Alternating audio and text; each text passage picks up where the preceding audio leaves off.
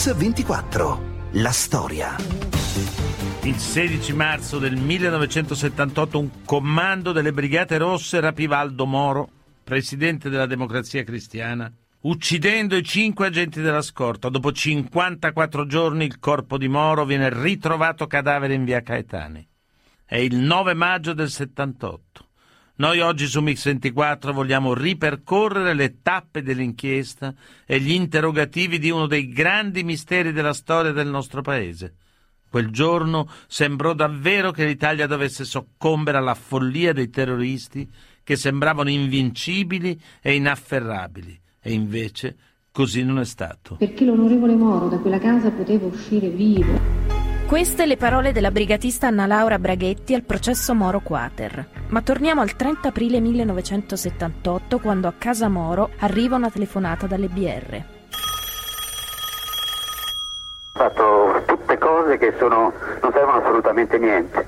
Noi crediamo che eh, invece ormai i giochi siano fatti e, e abbiamo già preso una decisione. Nelle prossime ore non potremo fare altro che eseguire ciò che abbiamo detto nel comunicato numero 8 quindi crediamo solo questo, che sia possibile un intervento di Zaccagnini immediato e chiarificatore in questo senso. Le indagini di quei 55 giorni furono contrassegnate da una serie di errori, omissioni, negligenze. Di Aldo Moro, ahimè, nessuna altra notizia. Abbiamo trepidato ieri alla scadenza dell'ora fissata dagli uomini autocostituitisi giudici unilaterali e carnefici. L'onorevole Moro è stato sequestrato dalle Brigate Rosse, tenuto prigioniero dalle Brigate Rosse, interrogato dalle Brigate Rosse, ucciso dalle Brigate Rosse. Era il brigatista Valerio Morucci al processo Moro.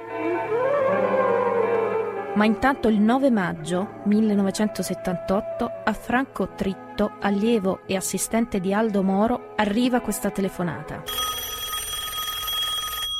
È lei, professor Franco Tritto? Sì, ma io voglio sapere chi parla.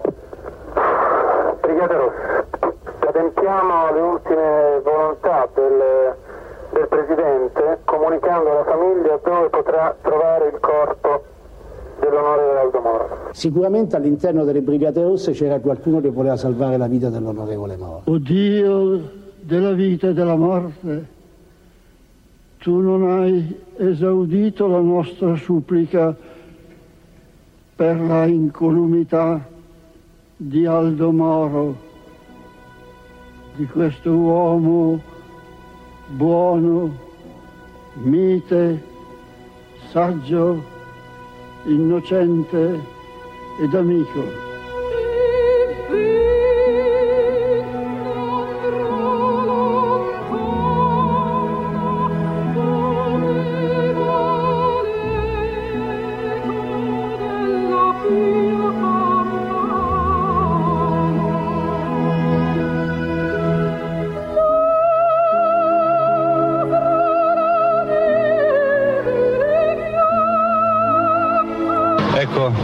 Macchina con i corpi, i corpi del, degli agenti che facevano parte della scorta del, dell'onorevole Moro,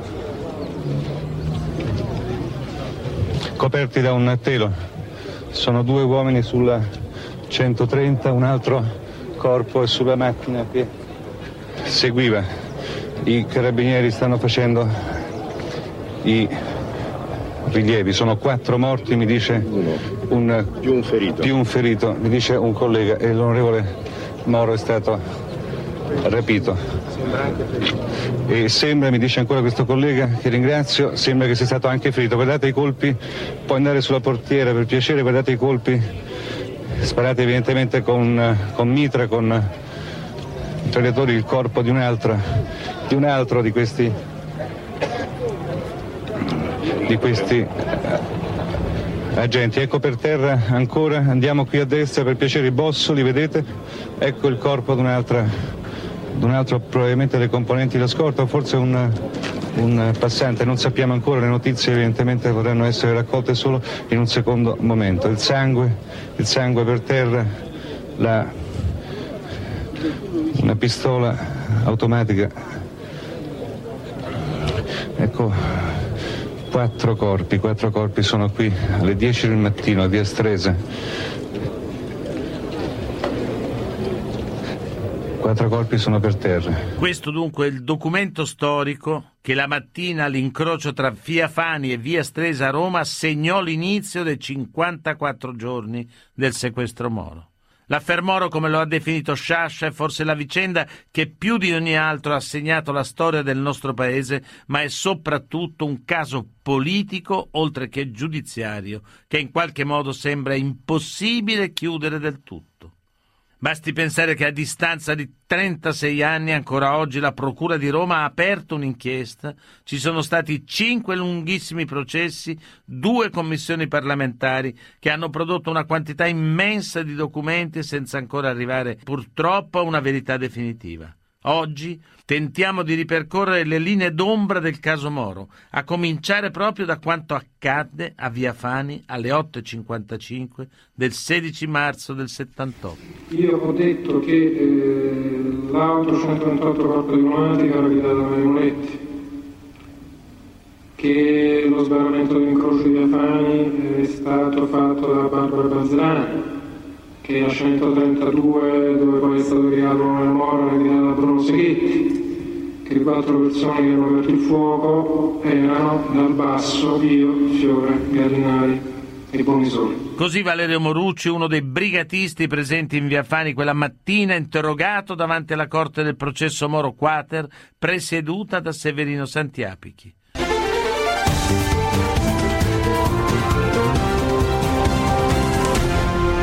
Mix 24. La storia. Bentrovati su Mix 24. Il 9 maggio del 78 in via Caetani viene ritrovato il corpo di Aldo Moro. Sono passati 54 giorni dal sequestro e dall'agguato di via Fani. Secondo la versione del brigatista Valerio Morucci, la disposizione dei brigatisti all'incrocio tra via Fani e via Stresa quella mattina del 16 marzo è questa. Alla guida della 128 bianca, che ha il compito di frenare bruscamente e di causare il tamponamento da parte della 130 su cui viaggiava Moro, c'è Mario Moretti. A controllare l'incrocio c'è Barbara Balzerani, armata di un mitra e di una paletta per far defluire il traffico. A sparare sulla 130 di Moro sono lo stesso Morucci e Raffaele Fiore. A sparare sull'alfetta di scorta invece Prospero Gallinari e Franco Bonisoli. A chiudere la scena dell'agguato in quello che nella terminologia brigatista viene definito il cancelletto superiore, c'è un'altra 128 da cui scendono altri due brigatisti, Alvaro Loiacono e Alessio Casimirri. Su via Stresa attende la 132 guidata da Bruno Seghetti, che ha il compito di fare marcia indietro su via Fani e caricare l'onorevole Moro. Il 1 ottobre del 1993, tuttavia, i periti balistici hanno depositato una nuova perizia nella quale si afferma che, contrariamente a quanto è stato sempre dichiarato da Morucci, a sparare sulla 130 sarebbe stato almeno un altro brigatista collocato però dal lato destro dell'auto, cioè dalla parte del passeggero. Altre ombre del resto permangono sulla dinamica dell'agguato in Via Fani. A quello stesso incrocio, proprio nel momento della strage, si trovò a passare a bordo di un motorino l'ingegnere Alessandro Marini e come anche altri testimoni oculari hanno confermato, due persone a bordo di un'onda si trovavano in via Fani ed esplosero alcuni colpi contro di lui. I brigatisti però hanno sempre smentito che quella moto e i suoi due occupanti facessero parte del comando. Così la brigatista Barbara Bazzerani e poi ascoltiamo Antonio Marini, pubblico ministero al processo Moro Quater. A Via Fani non c'era, non c'era una moto Honda che apparteneva alle Brigate Rosse e che è intervenuta dentro questa operazione. In, eh... Due sentenze passate in giudicato hanno accertato la presenza di questa moto Honda e hanno addirittura condannato i brigatisti anche per tentato omicidio nei confronti dell'ingegnere Alessandro Marini. A noi non resta altro adesso che identificare queste due persone. Se dunque quella moto era via Fani e se non apparteneva alle Brigate Rosse, chi c'era a bordo e perché sparò contro l'ingegner Marini? Questo interrogativo pone in primo piano l'altro grande dubbio che si è riaffacciato in questi ultimi mesi, e cioè quello che a Via Fani potesse esserci qualcuno che non faceva parte delle Brigate Rosse. Il 15 ottobre del 93 un pentito dell'Andrangheta, Saverio Morabito, ha dichiarato che a Via Fani c'era anche Antonio Nirta, anch'egli appartenente alla mafia calabrese e infiltrato nel comando brigatista. Ancora Sergio Flamini, membro della commissione parlamentare d'inchiesta sul caso Moro.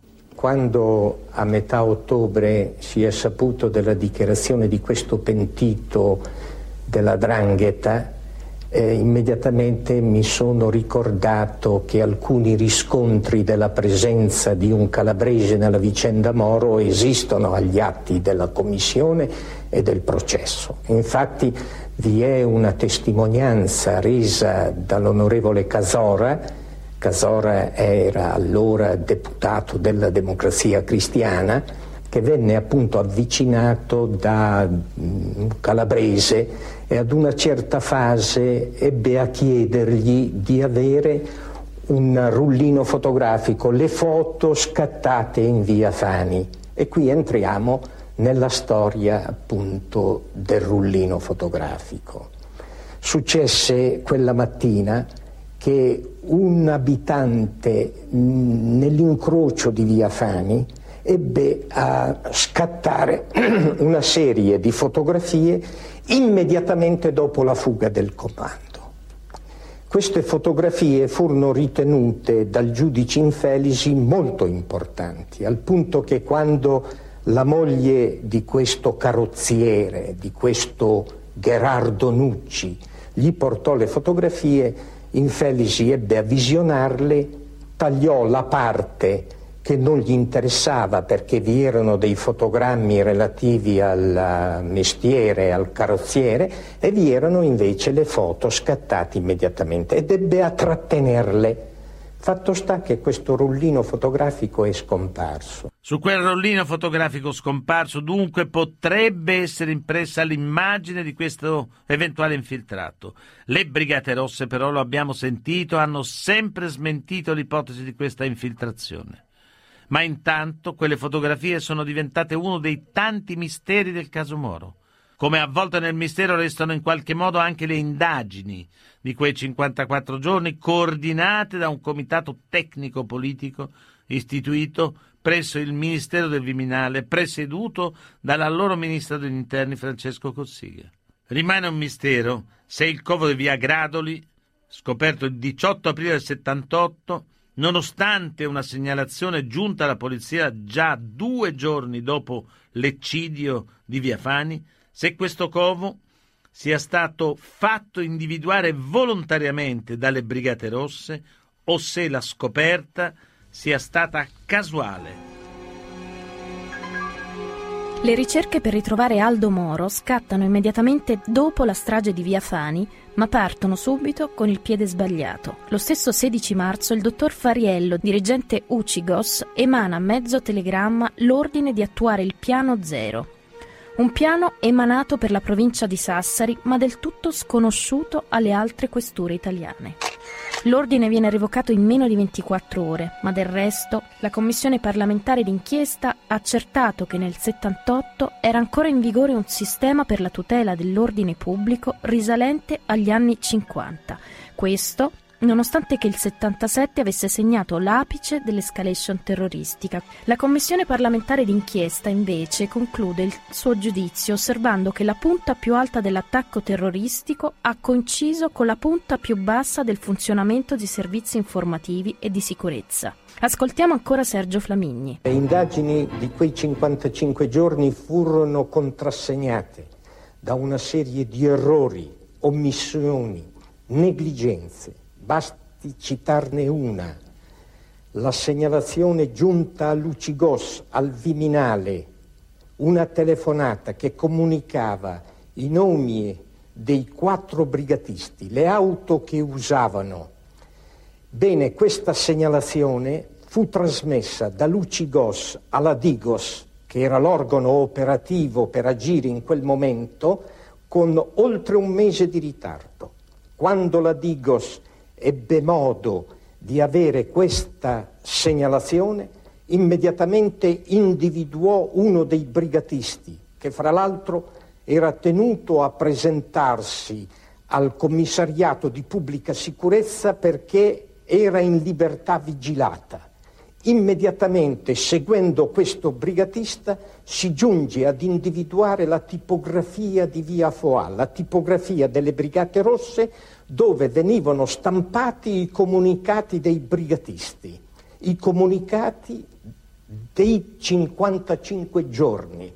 Ebbene, se quella comunicazione fosse stata trasmessa un mese prima, con ogni probabilità si poteva individuare la traccia che portava alla prigione di Moro. Un altro mistero riguarda il comunicato del lago della Duchessa, che secondo le rivelazioni di Steve Picenic, l'esperto del Dipartimento americano che affiancava Francesco Cossiga, fu fatto per depistare. Dottor Picenic, parliamo di quel giorno fatidico, il 18 aprile. Il 18 aprile è il giorno in cui è stato scoperto un covo delle Brigate Rosse e in cui viene diffuso il falso comunicato attribuito alle Brigate Rosse, quello del lago della Duchessa.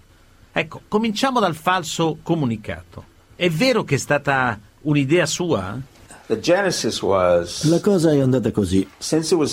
Io avevo deciso, ritenendo peraltro che Cossiga, a cui comunque spettava l'ultima parola, sarebbe infine stato d'accordo con me, che il popolo italiano dovesse essere preparato alla morte di Moro. Inoltre, annunciandone la morte, avremmo cooptato le Brigate Rosse perché li avrei costretti a dichiarare che Aldo Moro sarebbe stato rilasciato, cosa che se fossero stati intelligenti avrebbero dovuto fare, oppure li avrei costretti ad ucciderlo. Questo era l'atto finale, il colpo di grazia. Quindi, diffondendo la notizia della sua morte attraverso un falso comunicato, avrei messo le Brigate Rosse con le spalle al muro. E infatti, in retrospettiva, sono state messe proprio con le spalle al muro.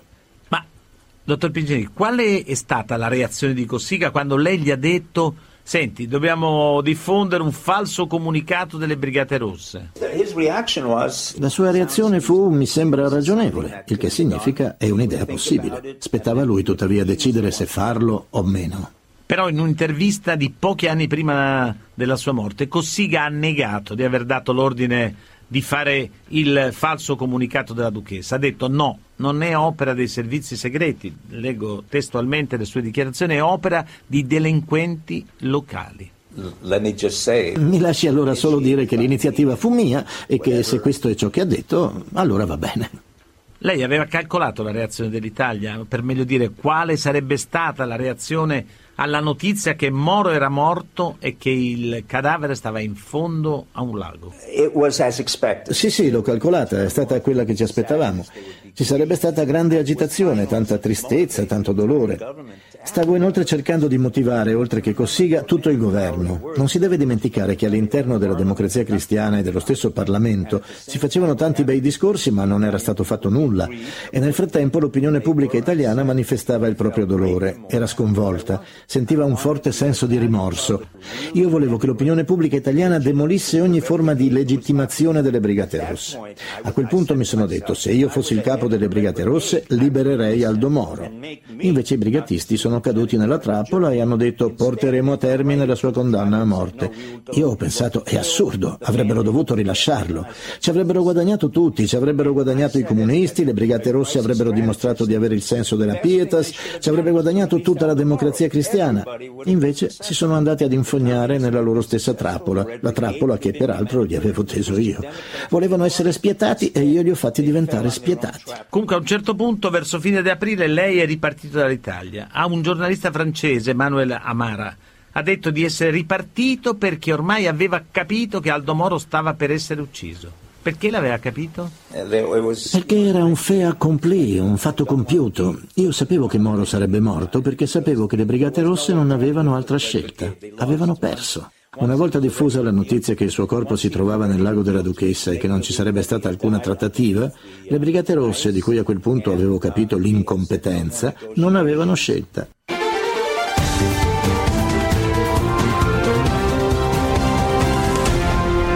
Mix 24. La storia. Bentornati su Mix24 con il caso Moro. Stiamo ripercorrendo le linee d'ombra che attraversano ancora oggi, a distanza di 36 anni, una delle inchieste più misteriose della storia italiana. Complici forse gli interessi stranieri che giocarono a sfavore del presidente della DC, Sergio Flamini, membro della commissione parlamentare d'inchiesta Aldo Moro. Gli interessi stranieri intorno alla sorte di Moro erano quelli di uccidere Moro. Del resto il conto fra Moro e ad esempio il Dipartimento di Stato americano si apre già fin dal 1964, quando Moro apre ai socialisti e sostiene una politica di superamento del centrismo. Gli americani contestano, poi si adeguano. Quando invece Moro vuol passare ad un'altra fase di alleanza con i comunisti si riapre il grosso problema ed è in quel momento che Moro lo vogliono ucciso, prima politicamente, tentando di attribuirgli la Lockheed, lo scandalo Lockheed. Secondo una voce che proviene dall'ambasciata americana a Roma e da uno dei servizi segreti americani, Moro sarebbe l'antelope Kobler. Poi invece l'Alta Corte Costituzionale appura che Moro non ha niente a che fare con l'antelope Kobler. Eppure quel tentativo c'è stato. Ma lui sapeva benissimo che eh, c'erano contro di lui sia eh, l'Unione Sovietica, Sovietica sia gli Stati Uniti, ma gli Stati Uniti era chiarissimo perché lui, lui diceva di avere anche delle minacce. Per, perché la, la, posizione politica degli Stati Uniti in quel, quell'epoca era di... Uh, volevano che i comunisti non entravano nel governo e volevano anche che i comunisti spariscono perché uh, per gli americani non giovava, questa, questa, situazione e Moro era, come si sa, il grande architetto del compromesso storico. Su questo punto ascoltiamo l'ex segretario di Stato americano Henry Kissinger intervistato nel 1983. Eh, ci sono delle voci in Italia secondo cui io l'avrei ammonito contro un'apertura a sinistra e compromesso storico. Non è vero perché questo quando io ho conosciuto Moro era nel 74, solo nel 77 ha ecco, pensato al compromesso Guerzoni, storico. uno dei più stretti collaboratori di Moro, che lo ha accompagnato spesso negli Stati Uniti, ha detto che lei con Moro fu, fu, categorico e minaccioso. Lei lo conferma o lo smentisce? Questo è assolutamente assurdo.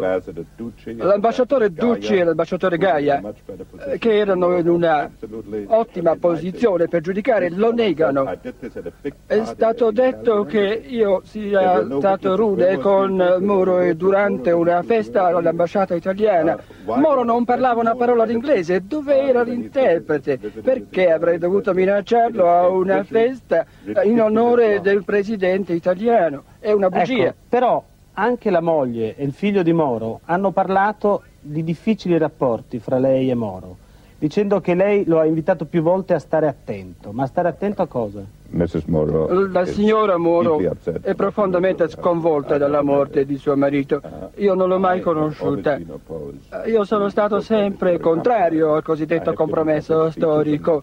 Ho parlato pubblicamente sull'argomento, ma è una follia. Le Brigate Rosse sono ostili agli Stati Uniti. Moro è stato ucciso dalle Brigate Rosse. Io non conosco nessuno negli Stati Uniti che abbia mai conosciuto un membro delle Brigate Rosse. E Moro è stato ucciso due anni dopo che io ho lasciato il mio incarico, un'accusa folle. Cossiga chiamò al Viminale come esperto un americano. Lo chiese al Dipartimento di Stato. Questo aveva delle esperienze relative al terrorismo nell'America Latina in altri paesi, ma non sapeva niente di Brigate Rosse. Eppure il comportamento del Viminale si adeguò ai suggerimenti di questo esperto, il quale, fra l'altro, sosteneva che nessun uomo era importante anche Moro non era importante alla vita della nazione, per cui anche se veniva ucciso la democrazia poteva continuare in Italia come prima. A rendere ancora più drammatici quei giorni, a creare una spaccatura ancora più profonda tra il fronte della trattativa e il fronte della fermezza, già dal 18 marzo, due giorni dopo la strage di Via Fani, sono le lettere scritte da Aldo Moro, dalla cosiddetta prigione del popolo e il suo disperato tentativo di trovare una via di uscita in quella situazione. Questa la lettera a Francesco Cossiga. Caro Francesco, benché non sappia nulla né del modo né di quanto avvenuto dopo il mio prelevamento, è fuori discussione che sono considerato un prigioniero politico. In verità siamo tutti noi del gruppo dirigente che siamo chiamati in causa ed è il nostro operato collettivo che è sotto accusa e di cui devo rispondere. Mi trovo sotto un dominio pieno e incontrollato, sottoposto a un processo popolare che può essere opportunamente graduato con il rischio di essere chiamato o indotto a parlare in maniera che potrebbe essere sgradevole e pericolosa.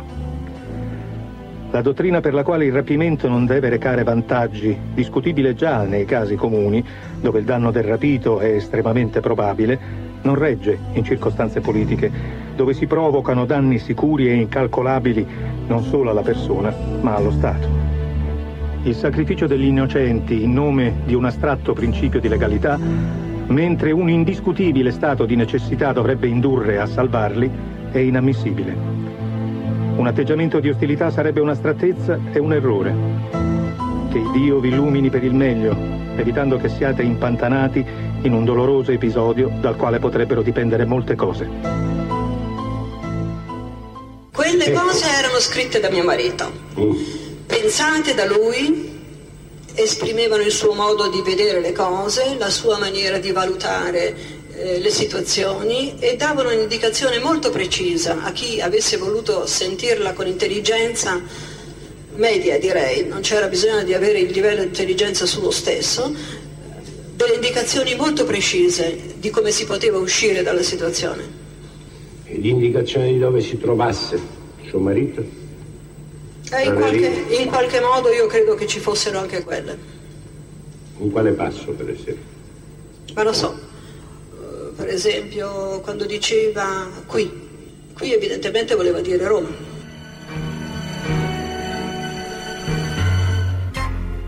Queste le dichiarazioni della moglie di Moro al primo processo. Così invece la lettera di Aldo Moro a Giulio Andreotti. Carissimo Presidente, so bene che ormai il problema, nelle sue massime componenti, è nelle tue mani. Non sto a descriverti la mia situazione e le mie prospettive. Posso solo dirti la mia certezza, che questa nuova fase politica, se cominci con un bagno di sangue e specie in contraddizione con il chiaro orientamento umanitario dei socialisti, non è apportatrice di bene né per il Paese né per il governo.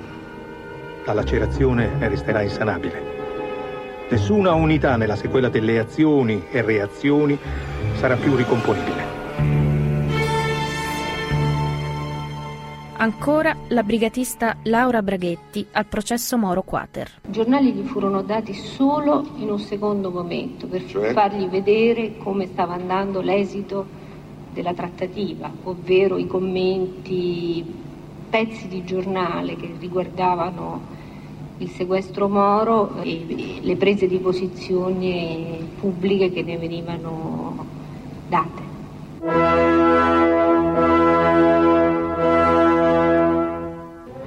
Caro Craxi, poiché ho colto, pur tra le notizie frammentarie che mi pervengono, una forte sensibilità umanitaria del tuo partito in questa dolorosa vicenda, sono qui a scongiurarti di continuare ed anzi accentuare la tua importante iniziativa.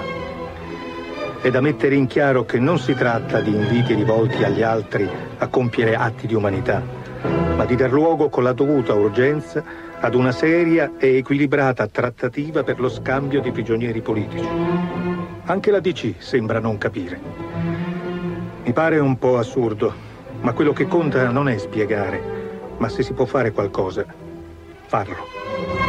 Barbara Balzerani al processo Moro Quater. Quello che spinse più a, alla soluzione che poi fu adottata è il fatto che le forze politiche, tutte, eh, si schierarono dietro ad una posizione per cui Moro non era Moro, parlava da matto, aveva la sindrome di Stoccolma, non capiva, era stato drogato, era stato eh, forzato da noi a dire delle cose, per cui eh, la sua restituzione sarebbe stata semplicemente il fatto che eh, la, la, cioè la, capacità da parte di queste forze di richiuderla la contraddizione, nel senso di dire tutto quello che è successo è successo perché una persona in quelle condizioni non è in grado di esprimere un suo eh, pensiero libero e autonomo.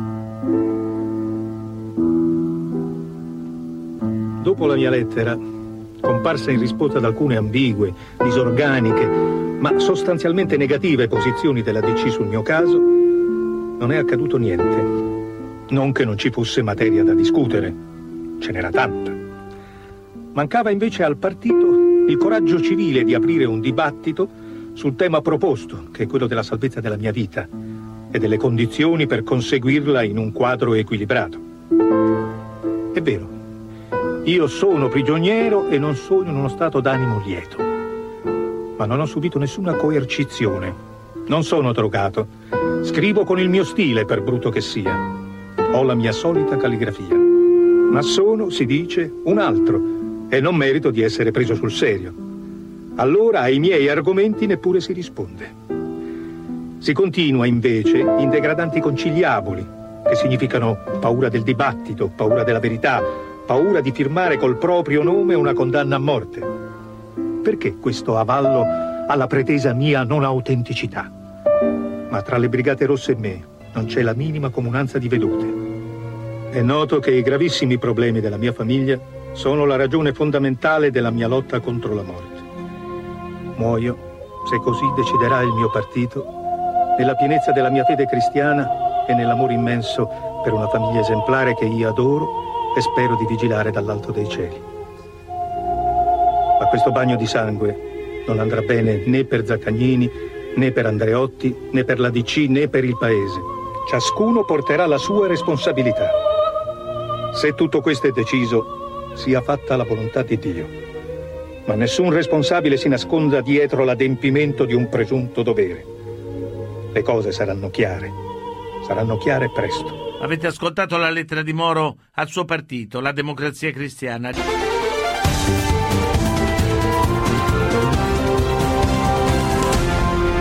Mix 24, la storia. Bentornati su Mix 24, siamo alla fine, dopo 54 giorni Moro sta per essere ucciso. A nulla sono valse le sue lettere scritte dalla prigione del popolo, eppure, come dichiara il brigatista Valerio Morucci al processo Moro, le cose sarebbero potute andare diversamente. Se lo Stato avesse accondisceso alle richieste fatte dalle Brigate Rosse, questo era ciò che era stato deciso, Moro sarebbe stato liberato. Caro Zaccagnini, siamo quasi all'ora zero. Mancano più secondi che minuti. Siamo al momento dell'eccidio. Con profonda amarezza e stupore ho visto, senza nessuna seria valutazione umana e politica, assumere un atteggiamento di rigida chiusura. La mia stessa disgraziata famiglia è stata, in certo modo, soffocata, senza che potesse disperatamente gridare il suo dolore e il suo bisogno di me. Possibile che siate tutti d'accordo nel volere la mia morte per una presunta ragione di Stato che qualcuno lividamente vi suggerisce?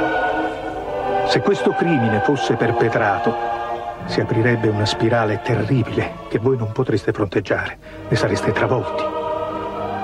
Io lo dico chiaro, per parte mia non assolverò e non giustificherò nessuno. La decisione cui sono pervenuto nel corso di questa lunga e drammatica esperienza è di lasciare in modo irrevocabile la democrazia cristiana. Non creda la DC di avere chiuso il suo problema, liquidando Moro. Io ci sarò ancora come un punto irriducibile di contestazione e di alternativa, per evitare che della DC si faccia quello che se ne fa oggi. Per questa ragione per una evidente incompatibilità, chiedo che ai miei funerali non partecipino né autorità dello Stato né uomini di partito. Chiedo di essere seguito dai pochi che mi hanno veramente voluto bene e sono degni perciò di accompagnarmi con la loro preghiera e il loro amore.